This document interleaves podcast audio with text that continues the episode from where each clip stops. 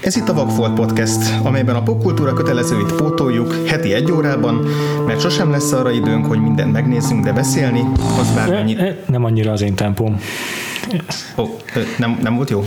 Próbáljuk előről. Nem, semmi gond, ez belefér, előfordul ilyen. Jó, jó, oké. Nem Akkor azért. neki futok még egyszer, jó? Oké. jó.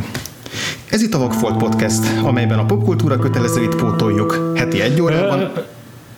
Kicsit gyors voltál. Nem érezted? Ö, várjál, a, ott a, Ke- Kezdjük előről a második szótól. itt a Vagfolt Podcast, amelyben a popkultúra... Lassú voltál. Most, tehát az előbb... Nem érezted? De, ö, Jó, kezdjük, kezdjük a Vagfolt- legelejétől. Kezdjük a Jó, A legelejétől. legelejétől, ott a Vagfolt Podcastnél. Oké, oké, oké. Ez itt a Vagfolt Podcast, amelyben a popkultúra kötelezőit pótoljuk. Lassú voltál, vagy gyors voltál? A, Lassú voltál, vagy gyors voltál? ö, gyors... Nem tudod? Gyors, gyors voltam, gyors voltam, gyors voltam. Megyek még egyszer, gyors voltam. Jó. Ez itt a Vagfolt Podcast, amelyben a pop... Kurvára nem az én tempóm. Azt meg- Jó. Ez itt a Vagfolt Podcast, amelyben a popkultúra kötelezőit pótoljuk heti egy órában, mert sosem lesz arra időnk, hogy mindent megnézzünk, de beszélni, az bármennyit tudunk.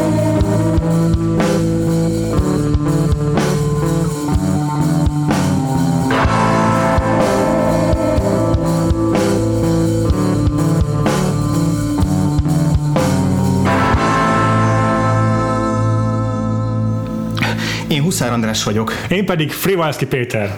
Rendhagyó módon azzal a rovattal fogunk indítani, amivel az előző néhány adásunkat befejeztük, ugyanis ö, lezárult a Vakfolt bajnokság a ö, közreműködésetekkel, és megvan a győztese a, ennek a 32-es összecsap, 32 fős összecsapásnak, megvan arra az, az a rendező, akinél arra szavaztatok, hogy ö, elkészíthesse az új filmjét, és pénzt kapjon arra, Mhm. hogy tovább dolgozhasson. Senki más, a 32 közül senki mástól soha többet semmit nem fogtok látni.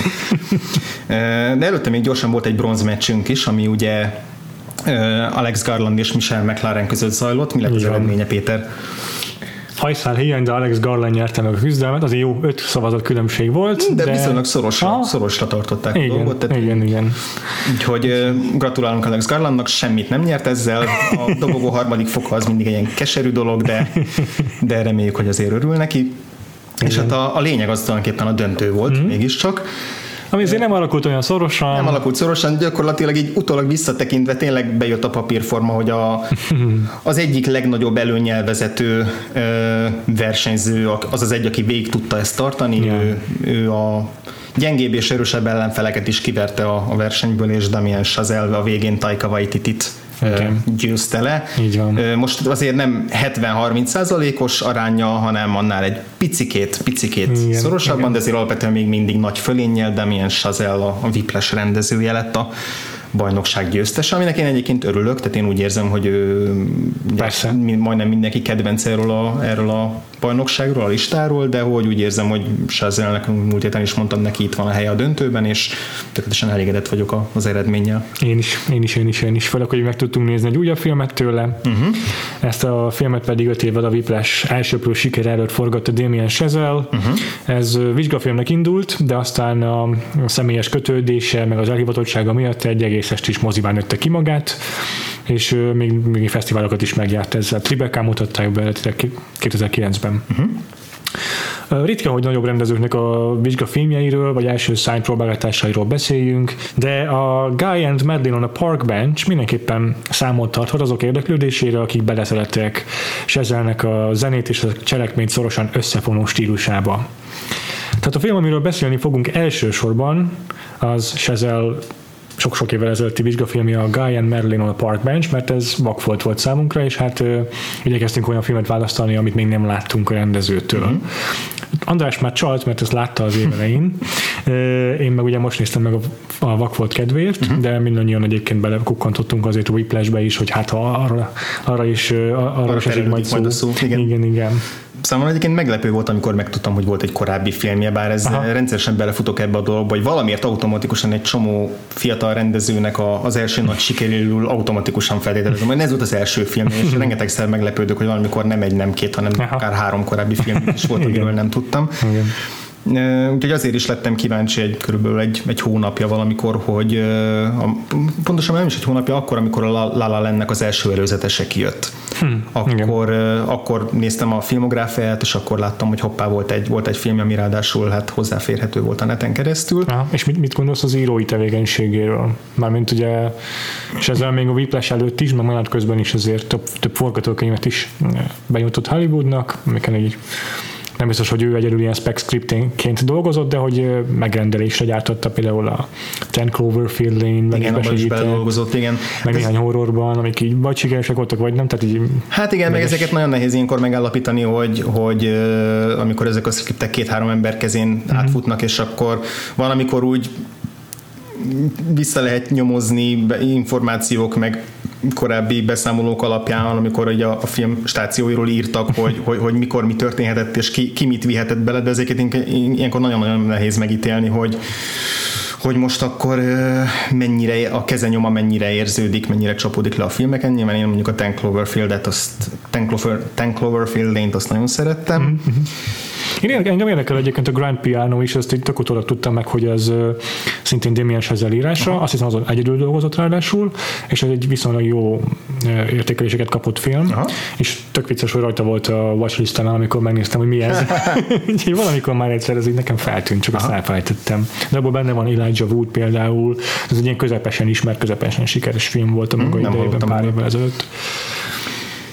Viszont hát ez, ez a film, ez teljesen egyértelműen Damien Chazelle filmje. Igen, tehát, igen, ő is írta, rendezte. Ő is írta, rendezte, ugye ahogy mondtad, az igazából ilyen vizsgafilmnek indult, csak aztán, aztán inkább, inkább a, a, ugye Harvard Egyetemnek a filmszakára járt, és akkor a végén inkább annak a keretein kívül csinálta meg ezt a filmet, és ja. benevezte, benevezte több helyre, de hogy egyébként anélkül, hogy tudtam volna, hogy ez vizsgafilm, ez volt az egyik első gondolatom a film közül, amikor megnéztem, igen. hogy ez pont olyan, mint egy vizsgafilm, igen, igen, vagy igen, pont olyan, mint egy diszertációs film, vagy diplomafilm, mert, mert tök olyan érzésem volt közben, hogy ez tényleg ilyen lelkes, még félig meddig amatőr rendező készítette, vagy aki amatőr már színészekkel. amatőr színészekkel, akiket így a, a, a többi osztályból verbuvált össze, vagy, a, vagy az ismeretségi köréből olyan helyszíneken játszódott, ahol általában járni szokott. Igen, Tehát, igen, hogy ez így minden, minden nagyon jellemző volt rá, ami, ami vizsgafilmekre jellemző szokott lenni. Uh-huh. Meg közben az, hogy, hogy azért azért az emberről próbál kísérletezgetni, és olyan műfai, meg,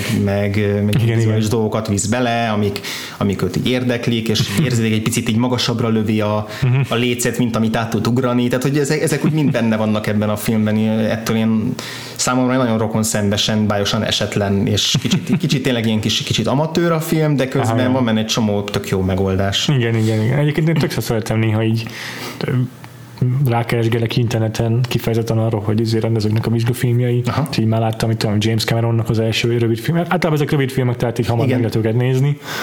Az egy ilyen, az James Cameronnak egy ilyen industriál pornófilmje van, kb. így gépeket látsz, hogy felvesz Cameron. Tehát ez Miért nem vagyok látszik, hogy imádja, igen. nem szól semmiről körülbelül. Meg, de egyébként nem rossz meg fú, rengeteg mindenkinek fel van a neten a, a, a vizsgafilmje, nem tudom, a Wes Anderson például, ezeket érdemes azért így összehasonlítani, mert nagyon jó volt a Six Shooter, ami a, igen. Ez a Michael, Martin McDonald. Martin McDonaldnak a igen. vizsgafilmje, igen. Igen, igen, igen. Hát a Guy and Madeline, most így lerövidítem, hogy ne kelljen mindig végig, végig botlatot. Láttam kritikát, hogy hivatkoztak rá, hogy bench. Ez még profi, igen. Tehát a, a, a Guy and Madeline gyakorlatilag ez a két főszereplőről szól, uh-huh. és, és hát egy kapcsolatnak a történetét látjuk, ami azzal kezdődik, hogy a kapcsolat véget. Igen, tehát igen, egy igen. szakítással indul, tehát rögtön egy kicsit érdekes, kicsit csavar egy picit a megszokott romantikus szerkezeten, uh-huh. hogy a, a nyitó montásban tulajdonképpen a főcím alatt végignézzük a kapcsolatuk egy időszakát, egészen a végpontig, aztán egy ja. picit visszaúrunk az időben, ja. hogy megtudjuk, hogy miért mentek szét, és aztán a film során nagyon-nagyon rövid film, tehát igazából 80 perces, ah, tehát ja. tényleg a, nagyjátékfilm host épp hogy csak így kitölti. És még így is úgy, hogy van ebben az időben olyan ilyen ballasztanyagok. Igen, igen, igen. Csak. Ilyen kis, kis varga betűket tesz néha a film. De hogy, hogy a, a két, ennek a két főszereplőnek, Guynak és Medlinnek a, a külön életét követjük. Igen abban a reményben, hogy ugye a végén majd, ahogy ez a filmeknél az lenni szokott, majd valamilyen módon újra össze fog érni. Ja. És, És mindezt mus- musical betét dalokkal fűszerezik.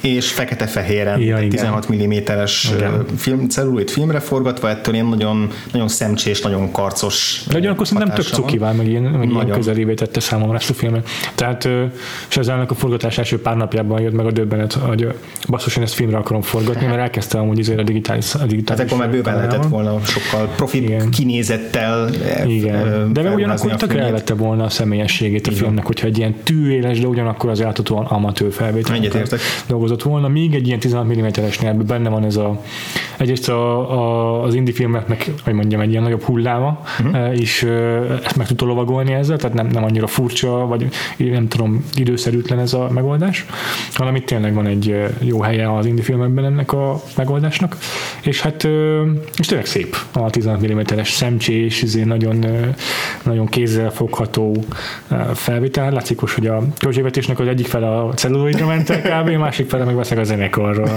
a pozsonyi zéra szimfonikus zenekarra, akikkel, akikkel a musical dalokat vették fel. Igen, és ennek van egyrészt tényleg egy ilyen nagyon low, low-fi, Aha. low-key, izé, DIY jellege, ilyen underground jellege, hogy ez ilyen csináld magad. Igen, tényleg ilyen ismerősor lakásában, meg ilyen helyeken. garázsban összerakom a filmet, egy ilyen, ilyen jellege van, ami már is szimpatikussá teszi. Igen.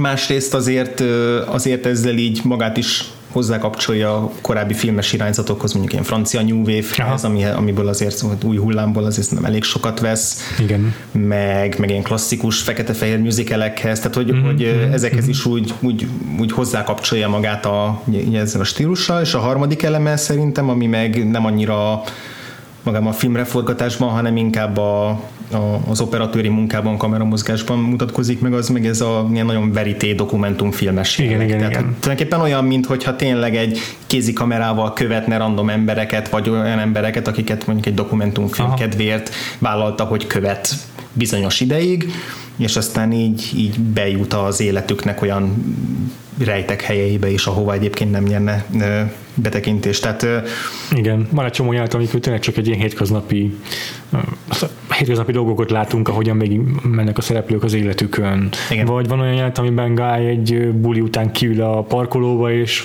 beszél a kamerán kívül valakinek, de egy az egyben olyan, mint egy dokumentumfilmet látnál. Így van, ez, van egy-két ilyen nagyon kizökkentő pillanat, amikor mm. nem egyértelmű, hogy most, mert nem mutatja például ebben a jelenetben, hogy kihez beszél, mm. és igen. még nem vagyok benne teljesen biztos, hogy beszél valakihez, Ja. és nem, a kamer, nem az operatőrrel beszélget, vagy a rendezővel, aki ott áll Igen, mögötte. igen, igen, Egy kicsit igen. megtöri a negyedik falat, és korá, később is van egy jelenet, amikor ilyen konzis vagy egyetemi zenész barátaival megy a, a főszereplő Guy, aki egy fekete trombitás, uh-huh. jazz trombitás, Hívják a színészt, hogy Jason Palmer. Jason Palmer, köszönöm. És ő, Való életben is zenész. igen.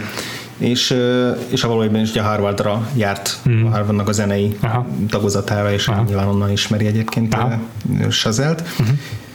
És nem is nagyon játszott utána másban, talán még egy film szerepe volt, ha jól tudom. És szóval van egy jelenet, amiben pár ismerősével így mennek egy folyosón, egy épületben, és átmennek egy ilyen belső ajtón, és akkor a, valaki kinyitja az ajtót, ugye kinyitja a főszereplőnek, aki átmegy rajta, és utána nyitva tartja az ajtót, hogy az operatőr is átsétáljon rajta. Ami ugye nem szokott lenni a film- filmekben ilyen, ilyen direktbe megjelenjen, tehát hogy vannak ilyen pillanatok, amik gyanítom, hogy nem, nem véletlenek, mert Aha. nem képzel, nem, nem hiszem, hogy ezek csak úgy véletlenül megtörténtek és benne hagyta volna. Ez, ez valószínűleg tudatos rendezői döntés. Egy picit nekem zavarba ejtő, meg nem egészen passzol bele a filmbe. Kicsit így kilóg belőle, vagy nem, nem érzem teljesen indokoltnak, de, de ennek ellenére érdekes, hogy vannak benne ilyen, ilyen kis a valóságot megtörő, megtörő mozzanatok. Nekem ezt tetszik, ezt így fogalmaztam meg magamban, hogy jazz rendező Damien Chazelle, uh-huh. mert azt olvastam, meg azt mondta a interjúban ő maga is, hogy nagyon megtervezi a filmjeit, vagy a Whiplash óta biztos így van, nem tudom ez a film mennyire volt igaz erre, de hogy storyboardról minden nevre ki van találva, amikor elmegy a forgatásra. Aznapra már úgy a fejében van az egész. De ettől függetlenül hagyja lélegezni a filmet. Tudja, hogy vannak színészei, akiknek lehetnek ötleteik, és kíváncsi is ezekre, és, meg, és, és ha úgy van, akkor meg is valósítja azokat. Úgyhogy valójában ott helyben nagyon sok minden változhat még a forgatás során. Úgyhogy lehet, hogy ezek is ilyen, ilyen improvizált momentumok Lehet. voltak, amiket amúgy egy meglévő forgatókönyvre építettek rá. Tehát pont mint egy jazz darab. Lehet. A kamera egyébként végig nagyon nagyon rátapad a szereplőkre, tehát hogy rengeteg ilyen egészen szuper közelik Nagyon, a igen, szereplőkről, extrém- nagyon, nagyon extrém ritka az, közelik, igen. hogy, hogy kitágítsa a látókört, általában ez tényleg csak ilyen inzert képeken van, amikor átsétálnak egy parkon. Nagyon, nagyon tetszik egyébként, néhányszor bemutatja a várost ilyen establishing shot jelleggel. Igen, ugye Bostonban játszódik Aha. a, a film, és van benne egy New Yorki kiruccanás, ami nekem most második nézésre sem volt pontosan egyértelmű, hogy mikor van még New Yorkban, és mikor megy, ja. és pontosan miért. Tehát, van egy, van egy kis megbicsaklása a filmnek, de Színek kellett volna esetleg ezt jobban kommunikálni, de egy fekete azt úgy nehéz, igen. Szóval igen, ilyen próbálkozik azért ilyen tök jó városbemutató Aha. felvételekkel, amik pont az ilyen klasszikus musicalekre re utalnak, meg a zene is alattuk így a, a, azt idézi meg, és tök jók azok a felvételek, mert uh, ilyenekkel operált a Whiplashben is egyébként, meg uh, azon kívül tényleg szinte csak ezek az uh, nagyon közeli uh, Igen. kö, van, arcképek vannak a filmben. Amivel abszolút megteremti ezt az intimitást, ami egy ilyen romantikus filmhez Igen, nagyon igen. passzol. Tehát, Az hogy egyik legjobb jelenet az egyezebe, a, amikor megismerkedik Guy Elénával, a másik lányal, igen. akivel összejön a után, és a villamoson találkoznak, és egy szó nem hangzik el közöttük, de közben ö, egyre közelebb kerülnek tömeg egyre egymáshoz. közelebb nyomja őket igen, egymáshoz, és igen. akkor a végén már ugyanazt a kapaszkodót fogják, és tulajdonképpen csak ilyen nézésekből, meg apró mozdulatokból ö, bontakozik ki az, hogy hogyan jönnek össze, és egy kedvenc mozdulatom ebből a jelenetből az, amikor a, amikor a lánya egy ujját így beledugja a, a srácnak a zsebébe. nadrág zsebébe. Aha, ez, jó. ez egy tök cuki dolog volt. Igen. Szóval ö, nem, nem, nem, ez az első ilyen filmes momentum, itt a Shame is ugyanezt eljátszotta, csak azért egész, az sokkal szuggesztívebb jelenet, Igen. meg Igen, egész igen. más a szerepe. És hatásosabb is egyébként, de az, az akar is. lenni, igen. Igen. Úgyhogy ez egy tényleg egy tök cuki, nagyon, működik a jelenet, ez a lényeg. Igen. Igazából az egész film ilyen nagyon laza és la- lazán kapcsolódik egymáshoz, tehát laza a szerkezete, tele van ilyen nagyon furcsa kitérőkkel, ö, teljesen változó, hogy mikor melyik szereplőt követjük, tehát tényleg Ja. van, egy ilyen, van egy ilyen szabad folyása a, a, a történetnek. Vannak ilyen elég erős hardcutok is, amikor egyszer csak egy buliban találjuk magunkat gájjal, aztán utána meg a buli végén találjuk magunkat, tehát ilyen nagyon, nagyon Igen. exaltált. Igen, és nagyon érdemi cselekményről nem is nagyon tudunk Ja. beszélni, tehát tényleg arról van szó, hogy hogy nézzük, hogy hogyan, hogyan élik a mindennapi életüket. A, ugye a Guy elmegy néha egy-egy fellépésre, vagy Ami kurva jók egyébként. Amik nagyon jó, tehát van egy házi buli, ahol uh, egy, egy darabig csak így a ilyen házi bulinak a zsongását halljuk, Aha. Aha. hogy így mindenki beszélget, így a kamera így csak így járkál körülöttük, okay. és akkor egyszer csak az egyik random csávó így elkezd kicsit hangosabban beszélni, elkezd énekelni, és Aha. akkor elkezd step táncolni. A, aki gyűlöli a step táncot, az nem biztos, hogy annak érdemes megnézni ezt a filmet, mert eléggé, eléggé domináns benne, de, de ugye egyszer csak ott elkezd step táncolni, akkor ott megszólal a házi zenekar, és akkor ott, ott egy ilyen rögtönzött fellépést, fellépéstól Ja. egy másik társával, és hogy ezeknek így, tehát megvan, a, megvan így ez a sajátos hangulata, mm. hogy tényleg a zenész közegben valószínűleg ezek ilyen tök általános dolgok, hogy, hogy ilyen random bulikon Ja, milyen menő lehet. Úgyhogy, úgyhogy ilyen szempontból is zenés film, hiszen ugye a zenész az egyik főszereplő. Igen, és élőben felvett, helyben ténylegesen ott felvett koncerteket hallunk. Azon kívül, ahogy említetted, a, a háttérzene is a, Aha. a szimfonikus zenekarral Justin Hurwitz, Justin Hurwitz. aki ugye a Whiplashben is közreműködött. És a La La Land a zeneszerzője is, Yep. tehát egy erőteljes szerzőpáros teljesítményről van itt igazából Mhm. és szó. mind a, mind a két filmben, amit eddig láttunk, legalább olyan fontos az ő teljesítmény, mint bárki másé. Tehát, Mhm. mm-hmm. hogy nem is a színészeket sorolom Damien Chazelle után elsőként, hanem Justin. Igen. És, és itt is egy ilyen nagyon-nagyon sodró, nagyon nagyívű, nagyon szép és grandiózus Mm, de, ö, háttérzenét, soundtracket ö, szerzett, amit tényleg a 40-es Rohadt jó éveknek a a, a, musicaljeire, musicaljeire hajaz, tehát ö, úgy, úgy átadja ezeknek a városoknak, a, ugye a, a nagyvárosokban rejlő reményt, a ilyen reménykedést ilyen fiataloknál, hogy itt bármi megtörténhet, itt egy varázslat is megtörténhet. Tehát, hogy van egy ilyen, van a zenének egy ilyen nagyon erős hangulati töltete, ami a, a teljesen ö, amúgy tét nélküli és dráma nélküli jeleneteket Ja. is maximálisan elviszi. musicalnek meg az a szerepe a filmben, hogy tulajdonképpen legfőképpen az fejezi ki az érzelmeket, meg a- van néha még az expozíciót is az adja át. Uh-huh. Amatőr színészekről lévén szó nem feltétlenül tudunk az arcokból olvasni annyira, uh-huh. Igen. úgyhogy sokszor ténylegesen csak a dalszöveg vagy a dalelődés mondja az, ami segít bennünket átjutni az érzelmi fejlődésükön, de azok viszont tök hatásosak Igen, tehát ugye ezen kívül van a harmadik elem, az, vannak konkrét musical betét dalok, amikor Aha. klasszikus musicalekhez híven egyszer csak dalra fakadnak a szereplők. Tehát hogy van egy ilyen része is, amikor Aha. nem lehet értelmezni a filmen filmen belül, hogy, hogy, ott, hogy ott ez megtörténik, hanem, hanem, hanem ez tényleg egy, egy két ilyen domináns dalbetét van, jelentős dalbetét, az egyik, amiben Medlin sétálgat a parkban, és ott elénekli a, a gája való kapcsolatuknak a kezdetét, és arra ja. így nosztalgikusan emlékszik, ilyen, ilyen szomorkásan emlékszik vissza. Szerintem egy nagyon szép dal, tehát mm. hogy nagyon mm. fülbemászó, nagyon hangulatos, és egyébként egész végig majdnem minden dalnál eszembe jutott, hogy ez biztos, hogy ehhez a filmhez írták, de egyébként ha azt mondanák, hogy nem, ez egy meglévő jazz az átdolgozása, simán elhinném. És aztán a másik, a, igazából a kedvenc jelenetem az egész filmből, a másik, második musical betét, amikor egy gyors étteremben dolgozik, és ott egyszer csak Igen. egy ilyen, hát a film léptékeihez mérten nagyszabású ja, ja. koreográfiával legalább négy, öten táncolnak. Legalább öten, öten táncolnak a, a pultokon és, a, és az asztalokon, és nem egy, nem egy rendkívül bonyolult dolog, látszik, hogy ennyit tudtak megvalósítani, de egyébként tehát ez számomra pont azt tükrözte, hogy most a La La land ahol már nagyobb költségvetése van, és mindent bedobhat, hogy tényleg ilyen technicolor varázslatot izé, vihessen fel a vászonra, szerintem, tehát hogy nem lesz számára akadály. Tehát, hogy egyszerűen ja. ja, ja, ja. benne, benne hogy hogyan kell egy ilyen műfajt megcsinálni, és hogyan kell megkoreografálni nagyszabású táncos koreográfiás zenés jeleneteket. Igen, csak mert ez néha, is... néha, néha csak az legfeljebb a pénz hiányzik nála, igen, ez látszik. Igen, igen, mert ebben, ebben is csak ez látszik. Egyébként a, az ilyen tényleg ilyen ügyetlen bájosságával simán átvisz az esetleg a, igen, igen. egy-két ilyen, van benne egy-két furcsa vágás, igen. meg amikor így a... a tökéletlenebb beállítások. Igen, igen, igen, igen, igen de hogy, de hogy alap alapvetően tök jól néz ki az a jelenet, ah, és, és abszolút szórakoztató. És mondom, a, a, a film annyira minimalista, hogy ezen belül egy ennyire mérsékelt bizikelbetét igazából pont elég. Mm-hmm. Pont, pont erre volt igen, szükség. Igen, igen.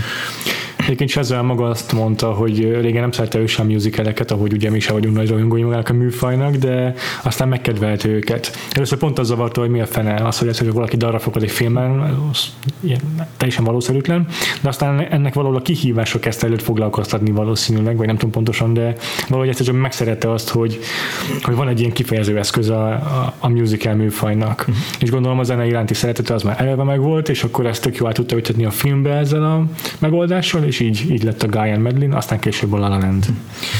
A Guy and Medlinben egyébként majdnem mindent áthat a zene, tehát a, ja. a dialógokat is, a, a szereplők gyakorlatilag, főleg ugye a főszereplő mindent a zene szűrőjén keresztül tud értelmezni.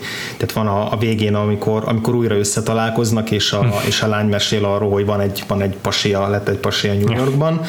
és akkor az, a, az az első kérdése, hogy milyen zenét szeret a fickó. Tehát, hogy így akarja megismerni, így akarja kipuhatolni, ez az első kérdés, ami eszemét, hogy milyen zenét szeret. Hm azon kívül tulajdonképpen a, a, így az, így az emlékek is zene nyomán törnek fel a szereplőkből, a, amikor, amikor Guy meghallgat egy, visszahallgat egy olyan felvételt, ami még a lányjal való kapcsolata alatt született, akkor vágyódik el megint, hogy, hogy megpróbálja megkeresni, ja. tehát ja, hogy a, ez is a zene ébreszti fel benne a, a régi emlékeket, meg a régi szerelmet, akkor a, amikor meglátogatják a szülei, akkor velük is gyakorlatilag úgy kommunikál a, vagy az anyjával, vagy valamilyen idősebb női rokonnal, ez ugye nem derül ki pontosan, hmm. hogy, hogy tanítja egy picit zongorázni. Tehát, hogy igazából ő tényleg mindent a zenén keresztül tapasztal meg, él át és fejez ki és van egy viszonylag nagy veszekedés jelenet az új barátnőjével. A, aki viszont annyira nem értékeli. Aki annyira nem értékeli ezt a részét, és ez például egy ebben is látszik szerintem, hogy azért, azért el nagyon pontosan struktúrája a jeleneteit, mert egy nagyon szép három felvonásos jelenet, ah, hogy, mm.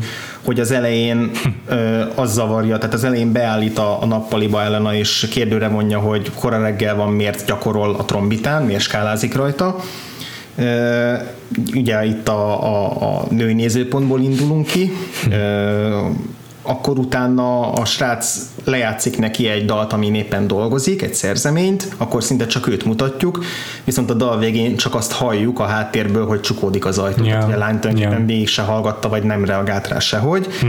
És utána dühében a srác be, be, beront a hálószobába, és ott uh, ilyen katonai indulóval gyakorlatilag, mint hogyha ráüvöltene a lányra. Tehát, hogy van egy, yeah. van egy uh, ilyen szép, szépen tagolt vita, vagy veszekedés, amiben mindent a zene fejez ki, és mindent gyakorlatilag a zenén keresztül tudunk meg erről a, erről a srácról, aki egyébként nem egy különösebben szimpatikus srác. Tehát mm-hmm. azért mm-hmm. alapvetően ő egy seggfej, mint ahogy a zenészeknek egy nagy része valószínűleg seggfej.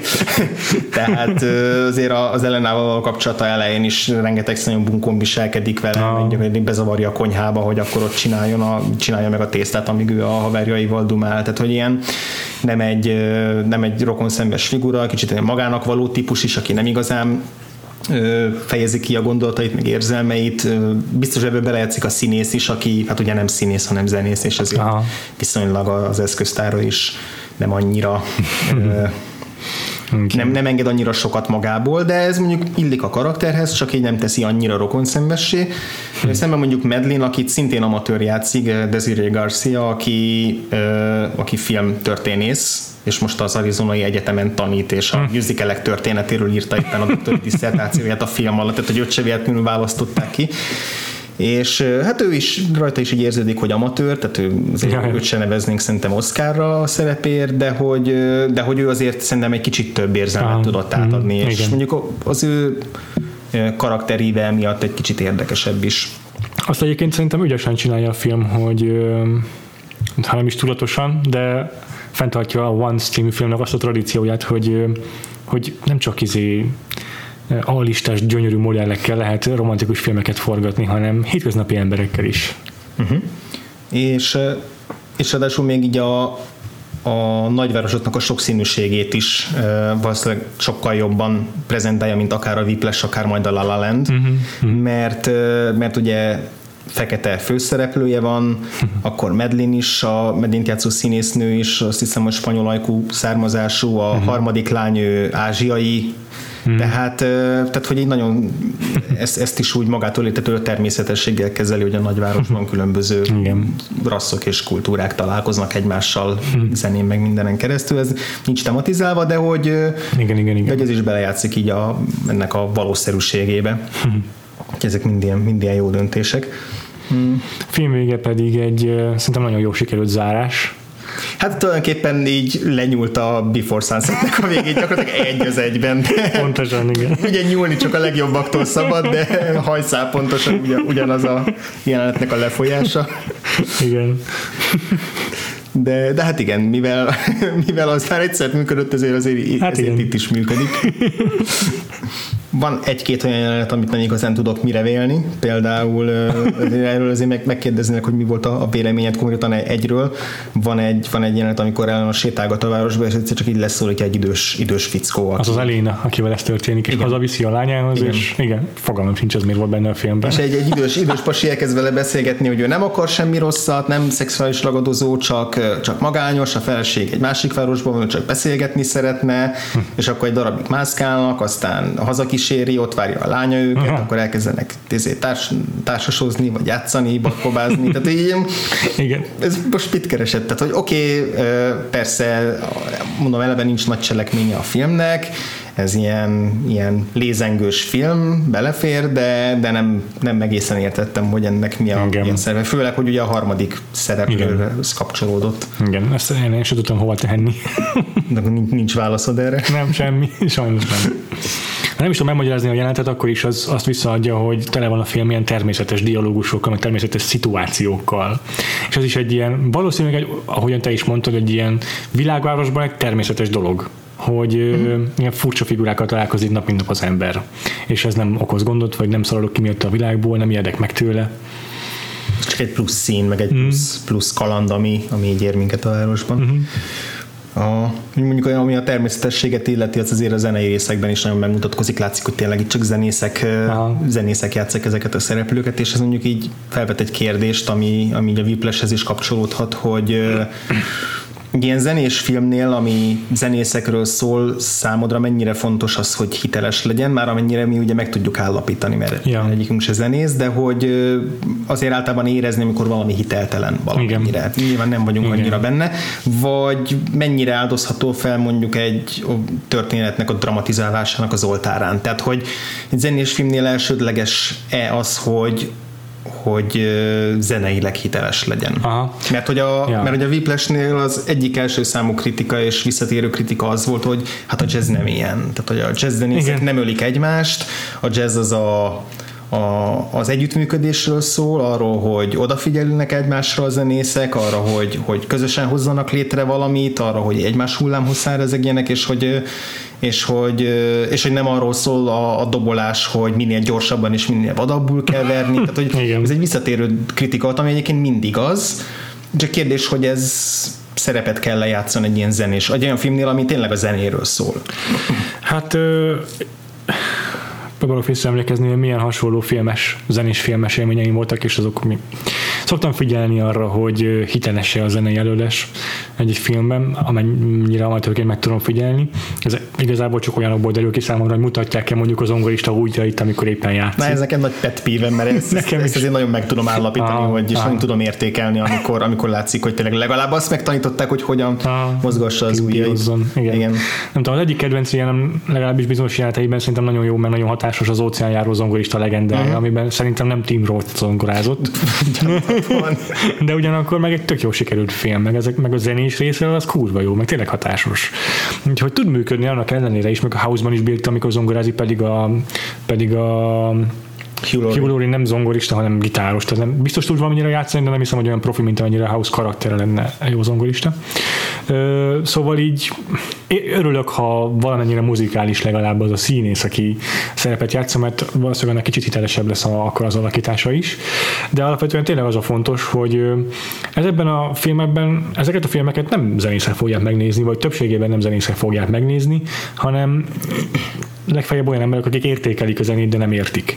És, és akkor ugyanúgy nekik a, a téteket, meg, a, meg, a, meg, a, meg a, az érzelmi azonosulást azt fogja elősegíteni, hogyha a színészek arcát látják, és a reakciókat látják. De ez minden esetben így van, amikor egy számítógépes hackeres filmet nézzünk, akkor is akármilyen izé szakszavakat mondhatnak a hackerek, senki nem fogja érteni azokat. Azt fogja látni, hogy izzadozik-e éppen a gépelés közben a Hugh Jackman, vagy nem.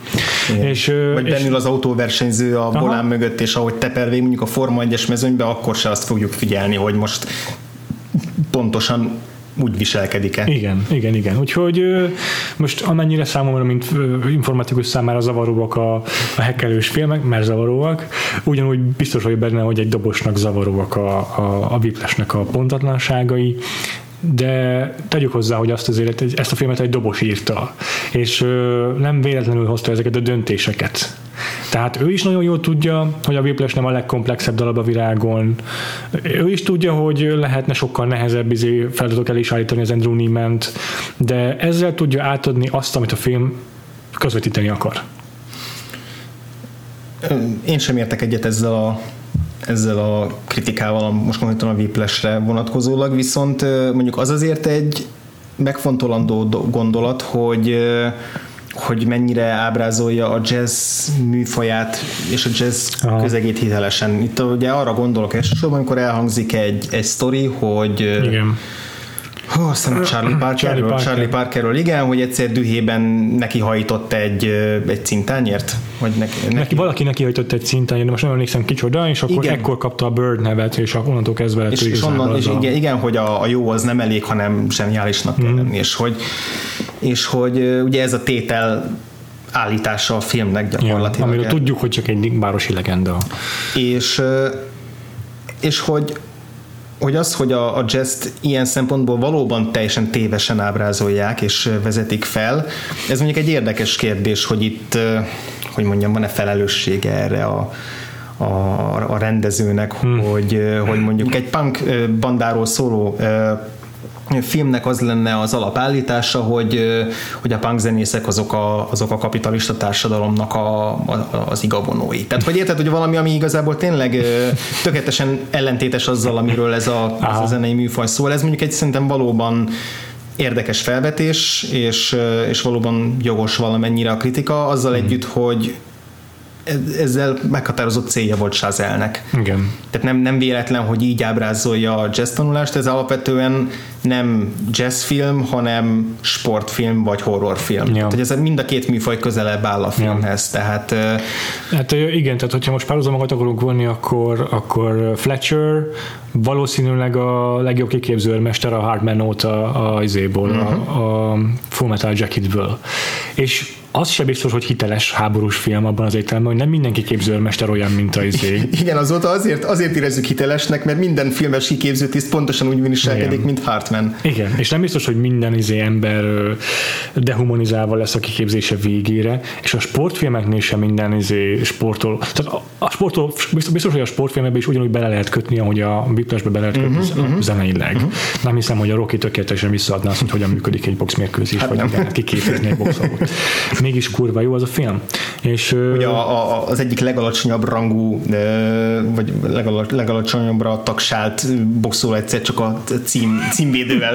Ja, teljesen komplikált és véletlen összejátszása révén ki tud állni. Igen, nem, nem valószínű, hogy ez így, így történik a tényleg. valóságban. Igen. Szóval mm, nem hiszem, hogy ezek, ezeket nem lehetne megengedni egy filmnek, ezeket a fajta ilyen csúsztatásokat, Aha. vagy, vagy művészi szabadságot.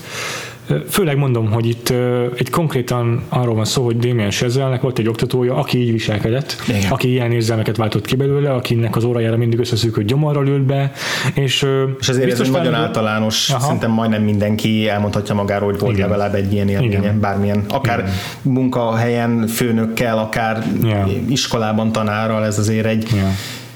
És, és lehet, hogy azért nem minden jazz tanuló, vagy nem minden jazz zenésznek a, a perfekcionizmus az élet célja, de ennek a tanárnak ezen az iskolán ez az élet célja. Így van, és ennek a diáknak is, mert hogy Aha. ehhez a, ahhoz a, fi- ehhez a filmhez, meg ennek a párosnak a megszületéséhez egy olyan diák kellett, aki erre akarja ösztökélni magát, és aki hajlandó gyakorlatilag el emberteleníteni magát, és feláldozni mindent, ami egy normális humanoidra emlékeztet, Igen. cserébe azért, hogy elérjen egy vágy, valamilyen vágyott perfek, perfekciót, vagy tökéletességet, vagy, Igen. egy, vagy zsenialitást. Igen, igen, igen. Ez érdekes egyébként, mert nagyon, nagyon szerintem a filmnek pont az a legérdekesebb aspektusa az, hogy hosszú napokig képes az ember vitatkozni, akár saját magával is arról, hogy egyetértünk-e Andrew Neiman-nel, Igen. vagy Fletcherrel abban, hogy ö, mit érdemes feláldozni a tökéletességért, vagy a, vagy a, a, a művészetért, vagy az önmegvalósításért, hogyha általánosabban akarom megfogalmazni. És, és hát Andrew Neiman mindent feláldoz, a családját, a, a lehetséges szerelmet. Mm, mindenkit elidegenít magától, ezért az egy dologért.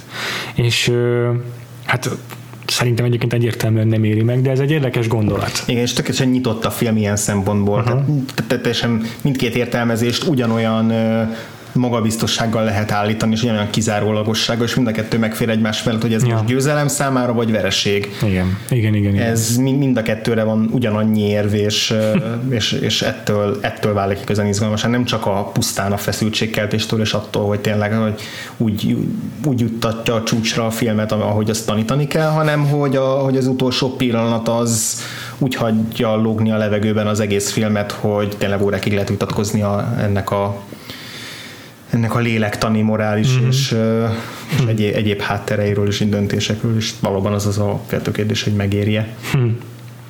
A Whiplashről tudni kell, hogy viszonylag olcsó film volt, de mondjuk egy is így tehát 3,3 millió dollárból hozták össze, még az előző az 35, millió, 35 ezer dollárból, tehát így elég, elég nagy a különbség az a két filmnek a költségvetése között. De ahhoz, hogy ezt a támogatást megszerezze Damien Chazelle, meg kellett csinálni egy rövid filmet, ami konkrétan egy darab jelent a Whiplashből, amit leforgatott külön, a már kész teljes forgatókönyvből kivette egy kis darabot és leforgatta, és ezért kapott végül jelölést a adaptált, adaptált forgatókönyvre az Oscaron, mert hát el, megelőzte a, Volt a, a rövid film, annak ellenére, hogy maga a forgatókönyv előbb volt meg. Na mindegy, azt akartam csak ezzel felvezetni, hogy már ez a kis film is milyen jól jelzi, amit az előbb mondtál a Guyan Medlin kapcsán, hogy vannak ilyen kis mikrodrámák a történeteiben, amik megnézted így tök jól, aha, Aha. tök jól lezárható eleje van, közepe meg vége, és bemutatnak egy komplett történetet a történeten belül. Melyik jelenet volt benne? Hát a Not My Fucking Tempo, szóval a, a Rushing or Dragging jelenet igazából, ami azért nagyon szuper önmagában is, mert akkor ül be először az órájára Neiman a Fletchernek, az első alkalommal meglátjuk, hogy milyen izé, kegyetlen a Fletcher, mert ö, szépen lassan a, mit tudom, kiszanálja azt a diákot, aki, akinek el van hangolva a hangszere, pontosabban nem azt, hanem egy másikat, aki azt hiszi magáról, hogy el van hangolva a hangszere, aztán beülteti a dobok mögé a, Niement, aztán az óra szünetében elbeszélget velem ilyen hétköznapiasan, nagyon izé, kedélyesen eltársalok vele, kikérdezi a családjáról, majd aztán visszaülnek az órára, és, és, mindent, amit meg, igen, amit így kihúzott belőle, azt szépen felhasználja ellene. Szóval van egy ilyen jó kis dramaturgiának az egy jelenetnek is, és a vége is szépen lezárul. Úgyhogy érdemes megnézni a kisfilmet, fenn van Vimeo-n, majd kilinkeljük a Facebookra is. Egy az egybe visszaadja az eredeti film, vagy a, a készfilmet, annyi a különbség, különbség, hogy lecserélték a Andrew Neiman játszó színészt a Miles Teller a végleges változatban, de, de már J.K. Simmons már itt is megjelenik, meg azt hiszem, hogy a a trombitást játszó srác, aki a kis kövér Elmerfádnak nevezi őt a, izé, a J.K. Simmons, ez kb. olyan ragadvány mint a Gomer Pyle. szóval azt hiszem ő is ugyanaz, meg az első dobos, akinek a helyére belül a Neiman, is ugyanaz a srác játsza. Ö, és nem csak ez az, ami nekem nagyon tetszik a Sezel rendezésében, hanem, hanem úgy önmagában a, a forgatókönyvnek a dramaturgiája, ami nagyon ügyesen ö, épít a fokozódó tétekre és mindig személyesebb maradnak a tétek az Andrew Neiman számára, akivel emiatt tudunk mindig azonosulni. Annak ellenére, hogy lehet, hogy elítéljük a döntéseit, és lehet, hogy elítéljük azt, hogy a nagyon kedves apjával hogyan elbánik, vagy a csajt hogy ott hagyja, de... Vagy egyre parasztabb, egyre agresszívebb, hogy a, alkalmazkodik ehhez a környezethez. Igen, de tényleg ezt látjuk. Egyébként ez egy érdekes teória, egy ilyen film, vagyis inkább történetmesélési teória, hogy az emberi agy nagyon könnyen megszokja az állandót teszem azt legyen az egy furcsa háttérzaj, előutóbb kiszűri a füled. Lehet egy érdekes illat, azt is pár perc alatt megszokja az orrod. És ugyanez van a, a filmeknek az érzelmi hatásaival is. Ezért nem tudnak működni a Michael Bay féle akcióorgiák, amik ilyen magas oktán számon pörögnek egyfolytában. Végig ugyanazt az egy dolgot csinálják. Így van, és ezzel szemben az a jó, hogyha, hogyha főszereplőink folyamatosan változó körülmények elé kerülnek. És ezek a körülmények egyre fokozódnak, és ez, ez, ez folyamatosan leköti a figyelmünket, az agyunkat, és mit tudom, hogyha ő hőseink elérnek egy kis sikert, akkor azt egy kis kudarcnak kell követnie, amit követett egy kicsit nagyobb siker, és ez az általános alternatív, pozitív, negatív hatások, ezek, ezek, ezek automatikusan működnek az agy számára is. Követheti a kis sikert, a nagyobb siker, és csak legyen akkora a különbség, hogy érzékeljük azt. Uh-huh. Mm, a, és, és erről szól a Whiplash is, hogy hogyha egy kicsit ebben a jelenetben is benne van ez, hogyha egy kicsit elismerést kapunk Fletcher-től, akkor a következő jelenetben biztos, hogy elbaszol valamit. Ez csak az, egy lépés előre, kettő lépés hátrának az igen. elvét kell alkalmazni. Így van, így van. És ez a film ez tökéletesen végigviszi, szerintem ott bicsaklik meg egyedül valahol a harmadik felvonás első jelenetében, amikor, az, amikor autóval ütközik a, a versenyre menet Andrew Neiman. Az egy furcsa ilyen nagyon jarring dolog, mert, mert hirtelen egy külső változó jelenik meg a történetben. Volt eddig egy ilyen zárt rendszerünk, amiben benne volt Neiman, benne volt Fletcher, meg a családtagok, meg a Melissa Benoist által játszott mm. barátnő, és kb. ez le volt zárva a világunk, Andrew Neiman neki le volt zárva a kis univerzuma, és itt bekövetkezik egy, ő által okozott, de akkor is egy külső hatású baleset, amelynek hatására megsérülés, hát így, így kell bevonszolni magát a, a versenyre.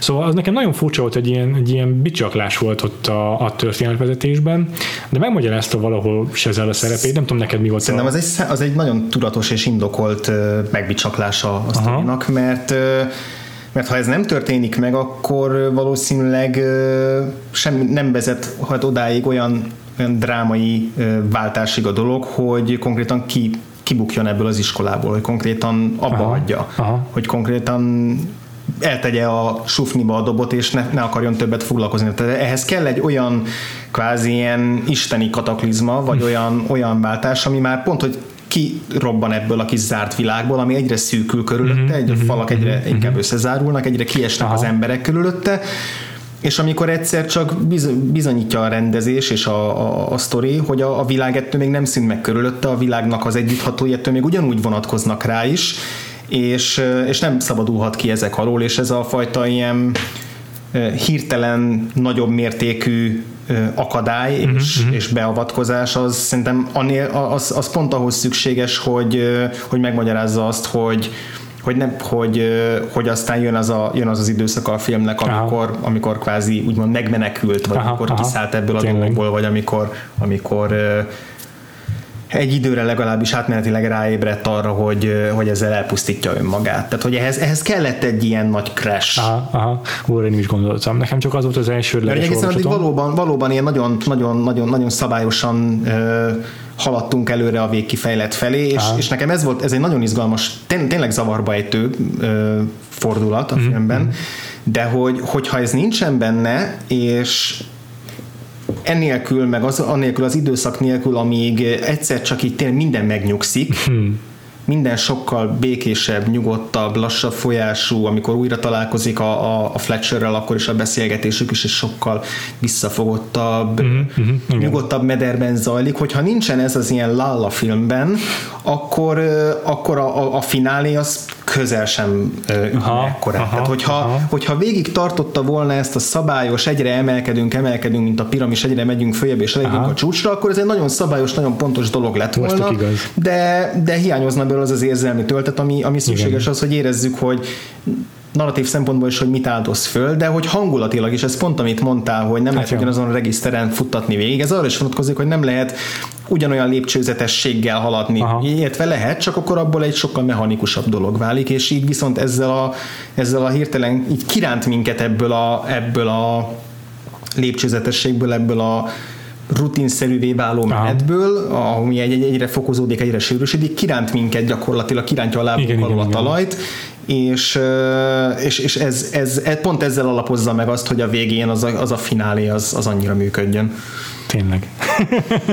Nekem csak mondom, egy olyan olvasatom volt ezzel jelenettel kapcsolatban, hogy hogy utána a kocsiból kiszállt a Némen, és ugyanúgy ment tovább a gyalog is. Igen. És hogy basszus, ez csak egy zenei előadás, és nem az életed múlik rajta, de mégis ez az, ami kiváltja belőle azt az adrenalin rohamot, azt a tesztoszteronizét, hogy mégis képes legyen tovább menni. És elhiszi azt, hogy végig tudja csinálni így is. Igen. igen, igen. Ez egyébként hihetetlen. Igen, hát ezért horrorfilm. Tehát számomra az első szám a, a kulcs snit a filmből, a, ami, ami, ami számomra a, a, a megfejtését rejti a filmnek, az az a snit, amikor miután beszélt újra Fletcherrel, és hagyta magát rábeszélni arra, hogy visszamenjen az hogy visszamenjen izé, akkor kinyitja a szekrényajtót, és a szekrényből, arról a sötétből látjuk oh. ott, a, ahogy, a, ahogy a dobot komordik. Az pont az, hogy a szekrénybe zárt szörny, ahogy, ahogy ah. ismét komor, tehát az, az, az maga megtestesült Igen, horror. Tényleg.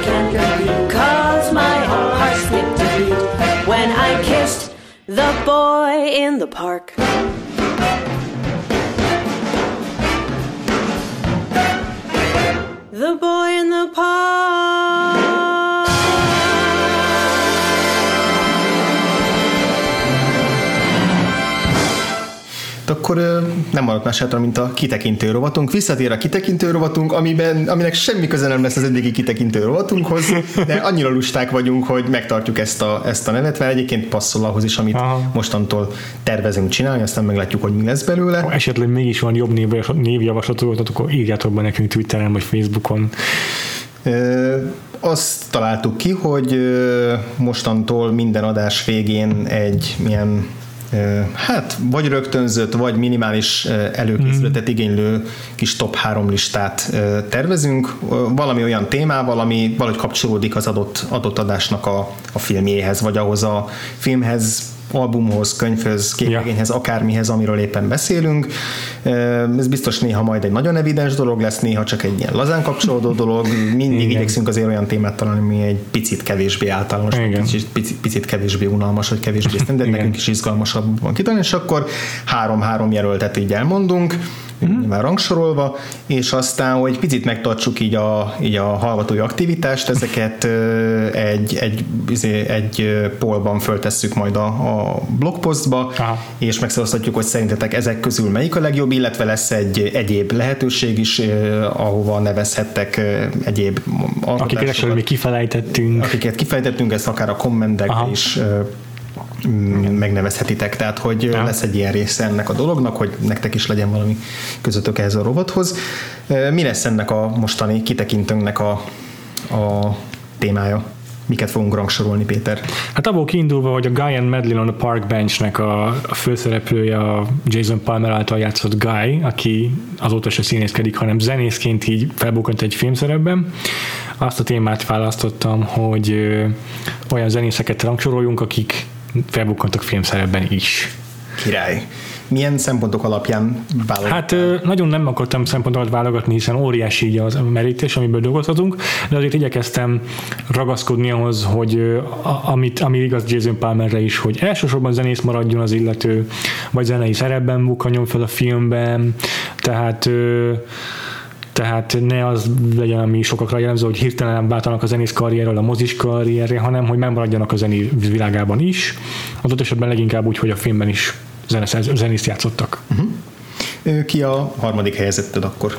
Az én harmadik helyezettem uh, Jamie Foxx Uh-huh. Azért, mert igaz, hogy ő elsősorban most már inkább színészként ismert, de ő azért repzenész. És a, a debüt szerepe, amivel leginkább berobbant, amivel azt hiszem kapásból Oscar díjat is nyert, az a Ray volt, amiben uh-huh. Ray Charles játszotta, ami szerintem egy lehengerlő szerep volt, imádtam azt a filmet is, Jamie Foxxot azonnal megimádtam, és, és ezért nem hagyhattam ki erre a listáról őt semmiképpen. Jamie Foxxot azóta is csomó szerepben bírom, meg úgy civilben is szerintem egy tök jó fejfigura, tehát így a talk való megjelenése az mindig természetes, meg humoros, tök jó humora van Jamie Foxnak, de, de a, a Ray Charles szerepe az egy megismételhetetlen alakítás volt szerintem. Nagyon jó volt az ő választása erre a, erre a filmre. Neked ki a harmadik helyzeted? Én a harmadik helyzetre egy cameo-t választottam, egyébként mm-hmm. én is nagyjából hasonló szempontok alapján válogattam, hogy, hogy elsősorban zenészként legyen ismert, és, és azt, azt kiiktattam, hogy csak zenészeket játszanak, mert azzal nagyon leszűkítettem volna, oh. és pont a legjobbak kerültek volna ki, tehát hogy a, a listámon ketten is nem zenészeket játszanak az okay. adott filmjükben. A harmadik viszont igen, sőt, olyannyira, hogy saját magát alakítja, ez pedig Bruce Springsteen a popcsajok stb. Oh. ami hiszen az egyik első alkalom, ahol én Springsteen-nel találkoztam. Oh. Nekem nagyon, nagyon kínosan indult a Springsteen-nel való kapcsolatom, mert a, a szeptember 11-i emlékkoncerten lépett ő föl, és hát akkor volt nekem egy csomó ismeretlen zenész volt, én nagyon sokáig nagyon ilyen rockban, meg, meg a, a, az igényes popzenében nagyon analfabéta voltam, és, és hát valamiért sikerült összekevernem Bruce Springsteen Richie Samborával, és nagyon sokáig úgy tudtam, hogy Richie Sambora Bruce Springsteen. El kellett tenni a több évnek, minden rádöbbentem, hogy ez egy nagyon súlyos és nagyon kellemetlen tévedés. Tehát a, a popcsajok stb. volt talán az egyik első alkalom, amikor, amikor szembesültem azzal, hogy várjunk csak, ez ha ez a Bruce Springsteen, akkor én nem így emlékszem rá. ugye az is, egy, az is egy zenés film a zenéről, szóval a zene szeretetéről, ugye John Cusack egy, Igen. egy olyan fickót játszik, aki a, az összes kapcsolatát a zenék mentén ja. határozza meg a lemezboltban dolgozó haverjairól, uh, haverjairól is szól a film, és egy ilyen hát kvázi álom jelenetben, vagy ábrándozó jelenetben így elképzeli, hogy, hogy a, a bölcs Bruce Springsteen ad neki tanácsokat, miközben, miközben ott izé, gitározgat, jammelget az elektromos gitárján, és nagyon kis miniatűr betét, igazából lényegi szerepe nincsen a filmben, de, de, de Springsteen pont úgy viselkedik benne, ahogy én azt tőle Aha. elképzelem, és elvárom, hogy, hogy tényleg ilyen kis, kis magos bölcsességeket ad elő a maga keresetlen és teljesen egyszerű módján, nincs benne semmi, semmi pózolás, nagyon-nagyon kis rokon szembes kameró, és, és így pont belepasszol a filmbe, tehát hogy így tök hihetetlen, hogy Springsteen ott van John Cusack figurájának a hálószobájában, de hogy, hogy ő annyira hozzátartozik a, a népembere szerep, hogy ettől valahogy mégis, mégis belefér az, hogy hát, ha valaki, akkor persze, hogy Bono nem lenne ott, Bonónak nagyobb, tehát Bono azzal lenne elfoglalva, hogy megmentse Afrikát, de nem Springsteen, ő, ő, ő tud, tud időt szakítani arra, hogy egy, egy szeretni való kis ö, arcnak tanácsokat adjon az életben. Úgyhogy Springsteen lett a harmadik. Aha. Ki az ezüstérmesed? Az ezüstérmesem az inkább egy fan favorit. Nem biztos, hogy a színészi vagy a zenészi teljesítménye miatt érdemelte ki ezt a pozíciót, és biztos, hogy nem ezek miatt. Jack Black. Jack Black a Tenacious D-vel valószínűleg kicsit előbb lett ismert, mint a filmes szerepeivel, mert abban az időben még csak kisebb szerepeket vállalt. Mm. És aztán később robbant be, mint filmszínész, addig már a Tenacious D egy viszonylag sikeres ilyen retro rock banda volt, hát még a duó. Meg paródia rockban aha, aha. hozzá. Igen, tehát ők nagyon őszinte paródia Igen. banda, az, az, úgy értem ezt, hogy, hogy nem kinevetik a műfajt, amiben játszanak, hanem imádják, lelkesek nagyon iránta, úgyhogy leginkább ezért érdemelték ki a második helyet Jet Black, mert, mert ez igaz a filmjeire is, amiben zenészeket játszik, most a School of Rockra gondolok elsősorban, uh-huh. hogy, hogy nagyon őszinte, nagyon nagy lelkesedéssel csinálja, amit csinál. A Richard Linklater film. Aha. És, és hát a Tenacious D is egy szuper zenekar, meg, meg Jack Black se egy szuper színész, de, de ez, a, ez ami, ahogyan ezt ő képviseli, meg, a, meg igazából a zenei műfaj, amit képvisel, az én nagyon közel a szívemhez, ez a klasszikus rock, a Led Zeppelin fémjelezve, ez, ezzel számomra egyrészt kiérdemelt ezt a pozíciót, másrészt mert nagyon remélem, hogy generációk számára is újra megnyitja ezt a klasszikus nagyon jó zenei időszakot, ami, amiről nem szabad elfeledkeznünk. Jack Black ugye nehéz eset, mert ő azért nagyon harsány és nagyon magas hőfokon ö, dolgozik mindig, ezért valamikor nagyon sok tud lenni, és Igen. nagyon már irritálóvá válik. Mm-hmm. A Rocksuli az pont arra jó példa, hogy hogyan, hogyan lehet úgy vezetni őt, mm-hmm. hogy, hogy az energiája az pozitívan csapodjon le. Mm-hmm. És egyébként abból is abból is látszik, hogy a Rocksolit megcsinálták Broadway verzióban, és most a legutóbbi Tony Díjátodot végignéztem, és ott uh, voltak fellép, fellépett minden nagyobb jelölt egy-egy betét erejéig, és ott volt a, Rocksulinak a stábja is az egyik musical betétet előadta, és ott a főszereplő az nem volt elég karizmatikus, de cserébe meg inkább idegesítő volt egy picit. Tehát, mm-hmm. hogy ezt a szerepet azért nagyon-nagyon nehéz elkapni az ilyen túlpörgött menőtanárt, hogy, hogy eltalálják azt a, azt a kis vékony, kis. szeretet, hogy igen, igen, igen, igen hogy, hogy, hogy, szimpatikus legyen, és Jack Blacknek ez abszolút sikerült. A Tenacious d is az a kulcsa szerintem, hogy tök szerethetőek a dalaik sokszor, tehát jó kis dalszövegeket írnak, ilyen ö, már teljesen post heavy metal dalszövegeket, tehát nem, nem olyan klasszikus dalszövegeik van, mint a Deep Purple-nek mondjuk, amik yeah. ilyen zé, epikus metal szövegek, hanem, hanem, hanem ilyen viccesebb, mint a Ródiról van egy daluk, a, a Ródiról, aki felépíti ezért a színpadot, és akkor elcsöppen egy könycsepp a szemében, amikor a nagy zenekar izé, meg énekelteti a közönséget, és ez az ő teljesítményének köszönhető. Tehát ilyen, ilyen dalszövegek vannak inkább, amik ilyen aranyosak. Igen, igen. És ez ugye ő is a popcsajok, stb. tulajdonképpen ott, ott vált a nagy közönség számára ismerté filmes, film filmszínészként, ahol, ahol szintén ezt a zenerajongó mániákos figurát hozta. meg a, meg a, a, a Holiday, Holiday című filmben is az egy ilyen kis cuki romantikus végjáték, amiben a, vannak ilyen nagy monológia, azt hiszem Cameron Diaznak, hogy nem tudom, John Williamsről, meg egy csomó film, ja. filmzenéről, meg zenészekről, az is egy ilyen számomra, mint filmzenrajongó számára egy nagyon kedves kis karakter. Uh-huh. Neked ki a második helyezetted? Nekem a második helyezettem az Jennifer Lopez lesz, méghozzá az Out of Sight című filmjével, a Mintakámforral, a Steven Spielbergnek a George Clooney-is uh, krimie, uh-huh. várja, uh-huh. ugye Elmore Leonard regényből készült, uh-huh és szerintem a, a legjobb Elmore Leonard feldolgozás, a Justified wow. a másik, ami föl, felér mellé, de, wow. de az, egy, az egyik kedvenc Soderbergh filmem, viszonylag későn láttam, de azonnal tudtam, hogy ezt még nagyon-nagyon sokszor meg fogom nézni. Hmm. És ugye Jennifer Lopeznek akkor gyakorlatilag mindenki a lába jelölt hogy úristen, ez egy ez wow. nem csak énekesnőként tehetséges, de hogy színészként is óriási jövő áll előtte. Aztán azt sikerült szépen leépíteni a szar romantikus vígjátékaival, hmm. de, de hogy tagadhatatlan, hogy rettenetesen erős a, a, a kémiája George Clooney-val, nagyon-nagyon jó a, a párosok, ugye ott egy egy egy marsalt játszik, egy Igen, rendőrbírót. rendőrbírót, köszönöm, aki, aki a George Clooney által játszott szökött bűnözőt akarja visszaszállítani a börtönbe, és aztán az összes létező piti bűnözővel összeakadnak, ahogy az Elmore Leonard műveiben lenni szokott és ugye a leghíresebb jelenet, amikor mind a ketten egy csomagtartóban kötnek ki, és ott beszélgetnek, flörtölnek, próbálnak egymás agyára menni, és közben kialakul köztük az a, az a rapport, ami, ami aztán egy kapcsolathoz vezet, és ami rettenetesen szexi, tehát hogy wow. tényleg így, így süt belőlük a, a a feromon, meg a, meg a, a szikrákot pattognak a, a csomagtartónak a füllet belsejében, az egy iszonyatosan jó működő jelenet, ha. és ott ugye ő a, a pozitív főszereplője a filmnek, hmm. és hmm. mint, mint, mint főhős tökéletesen, tehát színészként is elviszi a, elviszi a vállán. Semmi zenei kötődése nincsen, ugye, tehát hogy a, az énekesi képességeit ráadásul nem is nagyon tudja kamatoztatni, nem támaszkodhat rá arra, itt tényleg színészként kell helytállni, és maximálisan megteszi, és, és hát ezért is szomorú, hogy Hollywood miért által el, vagy, vagy ő men, miért ment el rossz irányba, sokkal nagyobb és, és sikeresebb jövő állhatott volna előtte. De ez a film még mindig ott van bizonyítékként, hogy, hogy nem csak a nem csak a, nem csak a hangja miatt. Nem csak a hangja, meg a, meg a pulvár sztoriai miatt híres, hanem volt egy olyan film, legalább egy olyan film, amiben nagyon-nagyon jó volt. Aha. És ki az elsőd?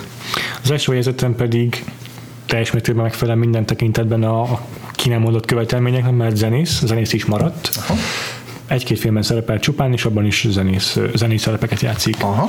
Ez pedig Björk, Aha. akit a Dancer in the Dark miatt választottam a táncos a sötétben. A film, ami után, ami úgy kikészített Lars von Trier, hogy azt mondta, hogy soha többet semmilyen filmet nem hajlandó vállalni, igen. Igen, igen, igen, igen. És uh, én meg nem vagyok hajlandó több Lars von Trier filmet vállalni. szóval nem lesz Lars von Trier blokkunk.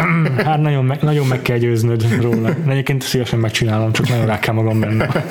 Tényleg ez a film engem nagyon-nagyon kiki hosszú ideig depresszió jobban sodort, szóval nem csak téged, barom, barom erős, igen. igen, az az alakítás is, a szerep is elképesztően lehangolóan erős, és és hát nekem igazából előtte Björk nem volt különösebben jelen az életemben, vagy nem figyeltem se a zenére, se semmi.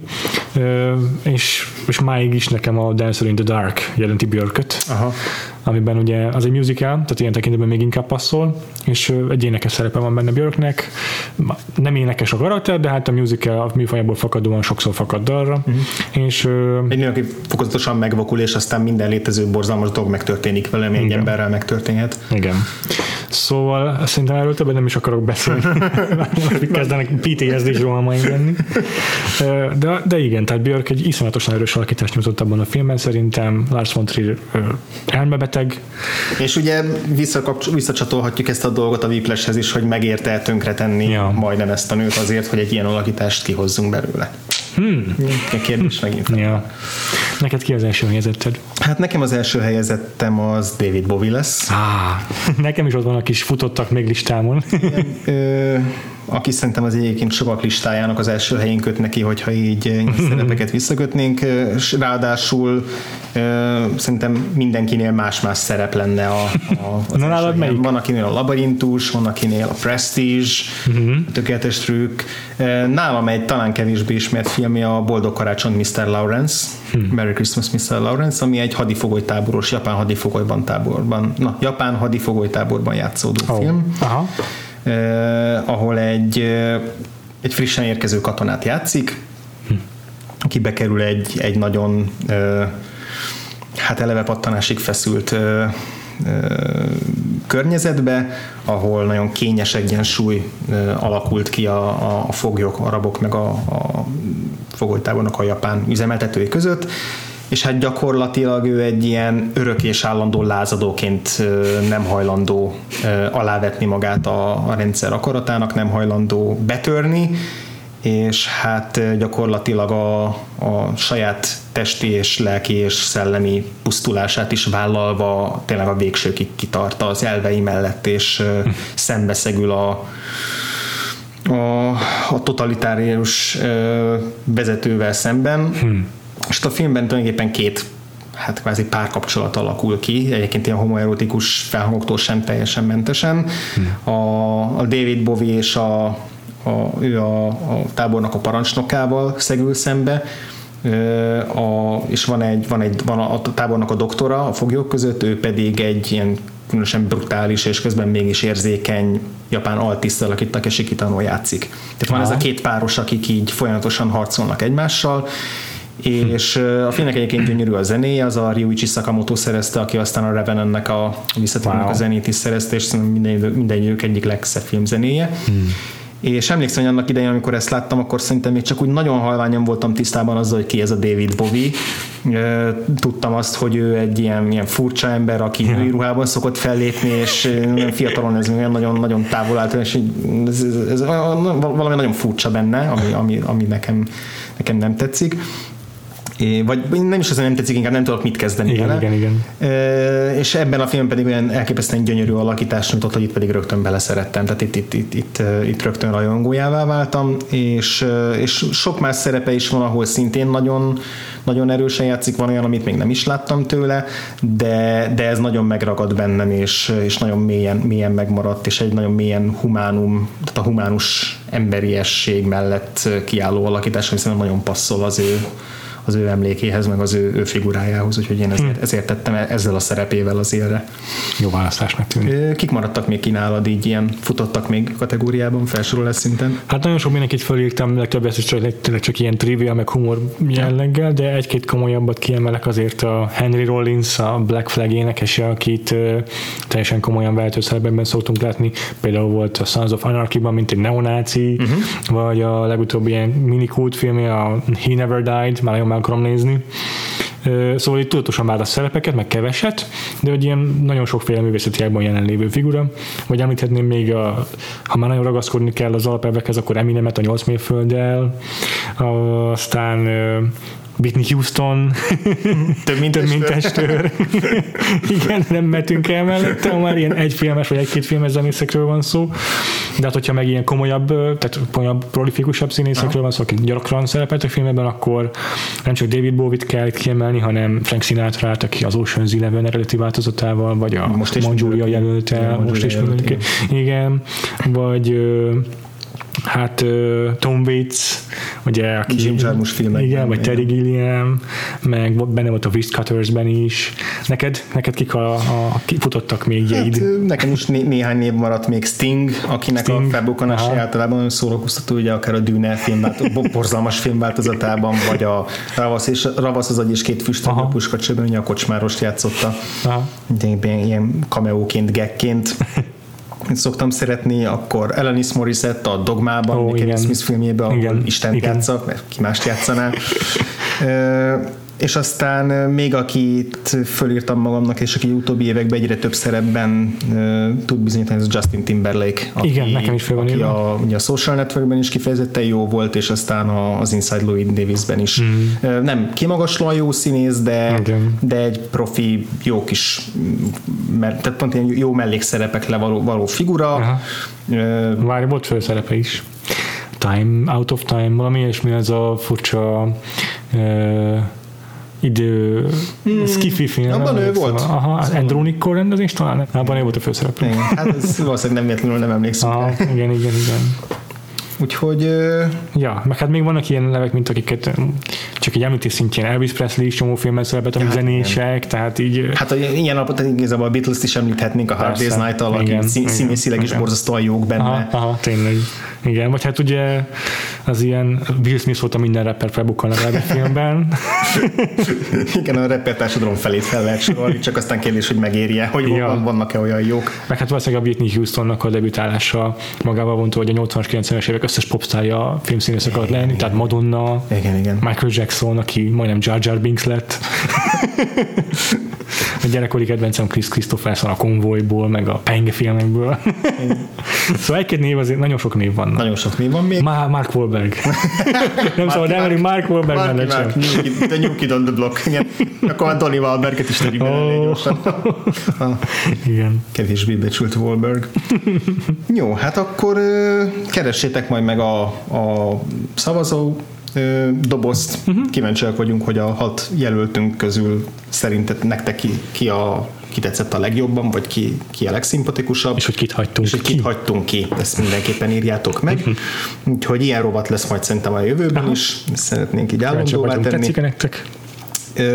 A szavazást is, meg a posztot is a vakfoltpodcast.hu-n találhatjátok meg, illetve a facebook.com per vakfoltpodcastnél is erre majd azért Twitteren is emlékeztetünk mindenkit, engem Freeborn találtok meg ott f r e, e v o Engem pedig Gains, g a i n e s és egy aláhúzás. Az iTunes-on fönn van minden adásunk, onnan letölthetitek, csillagozhatjátok, ott oda is írhatok véleményt, hogyha éppen uh-huh. szeretnétek.